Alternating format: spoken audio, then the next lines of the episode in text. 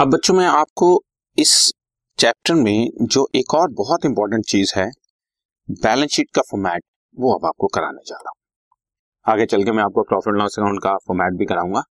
अभी आप balance sheet का फॉर्मेट समझें।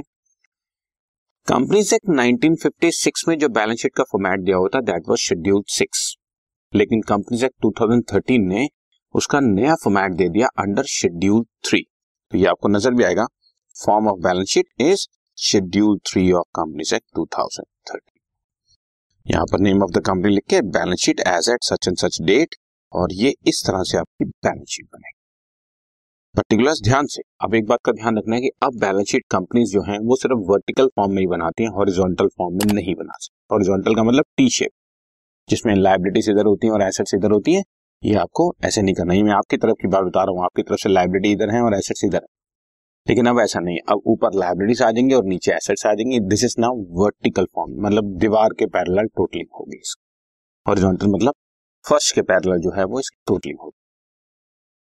नोट नंबर नोट नंबर का मतलब आपने जिस भी फिगर की डिटेल देनी है for example share holder funds में शेयर कैपिटल की डिटेल देनी है कि शेयर कैपिटल में कौन कौन सी कैपिटल है और अथोराइज वो सब, जैसे नोट नंबर वन है तो हम यहाँ पर मार्क कर देंगे।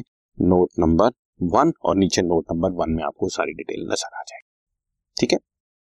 इसी तरह से figure as at the end of the current reporting period मतलब करंट पीरियड फॉर एग्जांपल हमारा ईयर सिस्टम चल रहा है thirty first March two thousand seventeen तो यहाँ पे thirty first March two thousand seventeen और यहाँ पर thirty first March two thousand sixteen previous reporting period आपको आगे दिखाना लेकिन ट्वेल्थ क्लास के लेवल पे अभी आप सिर्फ़ नोट नंबर ये कॉलम और ये वाला कॉलम बनाओगे।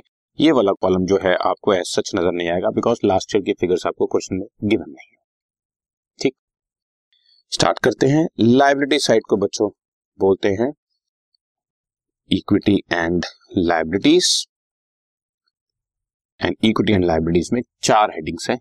आगे चल के इसकी थोड़ी सी डिटेल और बताऊँगा। चार हेडिंग्स है। Number one is share holder funds number two is share application money pending allotment number three is non current liabilities and number four is current liability main चार है share holder funds share application money pending allotment number three non current liabilities and number four current ये मैंने आपके सामने repeat करता हूँ, आप अपने माइंड में रखें नंबर टू का आपको कोई बहुत ज़्यादा यूज़ नहीं आए share holder fund share application money pending allotment non current liabilities and current liability लेकिन नंबर टू यानी कि share application money pending allotment का कोई बहुत ज़्यादा यूज़ नहीं आएगा आपके लेवल पे तो number one share holder funds number three non current liabilities और नंबर फोर करंट लाइबिलिटीज पे आप थोड़ा सा फोकस रहे। अब सबसे पहले heading share holder fund share holder fund के अंदर तीन sub headings first is share capital इसमें सारी शेयर कैपिटल के बारे में बताएँगे कौन कौन सी प्रेफरेंस शेयर कैपिटल है इक्विटी शेयर कैपिटल है,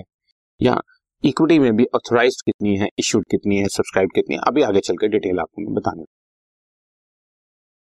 सबसे पहले शेयर कैपिटल फिर नंबर टू आएगा रिज़र्व एंड सरप्लस जितने भी तरह के कंपनी के पास रिज़र्व हैं, वो वहाँ पर शो होंगे और सरप्लस का मतलब नेट प्रॉफिट का बचा हुआ बैलेंस ये पहले भी मैंने थोड़ी सी डिटेल बताई है, आगे चलकर उस फॉर्मेट में एक बार फिर से बताऊँगा।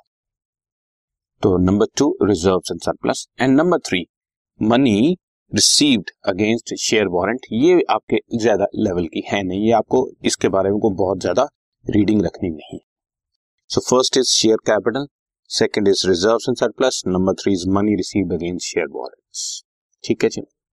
Number two share application money pending allotment ज़्यादा डिटेल में जाने की ज़रूरत नहीं। Now comes non current liabilities non current liabilities एक तरह से आप समझिए लॉन्ग टर्म लाइबिलिटीज है, जिसमें सब तरह के डिबेंचर्स और बॉन्ड्स वगैरह यहाँ पे शो कर दी जाएगी। लेकिन उनकी भी हेडिंग्स बनाई हैं, जैसे चार हेडिंग्स हैं long term borrowings number two defer tax liabilities ये डेफर टैक्स लाइबिलिटी का भी, ये मैं छोटे छोटे क्रॉसेस मार रहा हूँ, इसको आपको ज़्यादा डिटेल में जाने की ज़रूरत नहीं है। ट्वेल्थ क्लास के लेवल पर इनकी कोई बहुत ज़्यादा कंसिडरेशन होगी नहीं आप। सो लॉन्ग टर्म बोरोइंग्स उसके बाद अदर लॉन्ग टर्म लाइबिलिटीज और लॉन्ग टर्म प्रोविज़न अब इनकी हेडिंग्स देखिए हेडिंग है नॉन करंट लाइबिलिटी सब हेडिंग है लॉन्ग टर्म बोरिंग्स और इस लॉन्ग टर्म बोरिंग्स के कंटेंट्स क्या है, वो मैं आगे चलकर अभी आपको डिस्कशन करने वाला सो नॉन करंट लाइबिलिटीज में लॉन्ग टर्म बोरिंग्स ये रहा आपके सामने other long term liabilities and long term provisions ठीक है? और इसी तरह से करंट लाइब्रेरीज में चार आइटम्स हैं short term borrowings trade payables other current liabilities and short term trade payables में क्रेडिटर्स और बीपी होते हैं शॉर्ट टर्म बोरिंग्स में बैंक ओवरड्राफ्ट होते हैं। मैंने बताया, आगे चल के इसके डिटेल में डिस्कशन होती है। तो आपकी लाइब्रेरी साइड पे ये मेन चार हेडिंग्स हैं, जिसमें हेडिंग नंबर टू ज़्यादा ध्यान देने की ज़रूरत नहीं है। वन थ्री एंड फोर अच्छी तरह से माइंड में रखें। ठीक?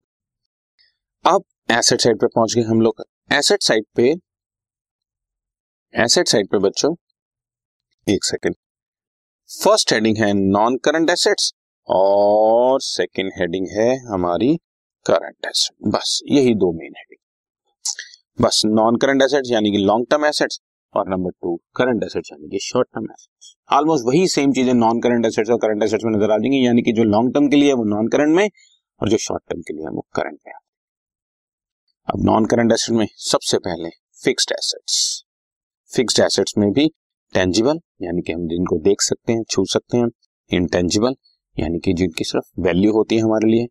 कैपिटल वर्क इन प्रोग्रेस और intangible assets under development intangible assets under development मतलब कोई फॉर्मूला अंडर कंस्ट्रक्शन है मतलब हम बना रहे हैं। ये सब फिक्स एसेट्स के पास। B part non current investment ऐसी इन्वेस्टमेंट जो लंबे पीरियड के लिए की थ्री डेफर्ड टैक्स एसेट में बताया, इसको भी आपको देखने की कोई बहुत ज़्यादा ज़रूरत नहीं है, इसको भी मैं हल्का सा क्रॉस मार देता हूँ। ठीक है?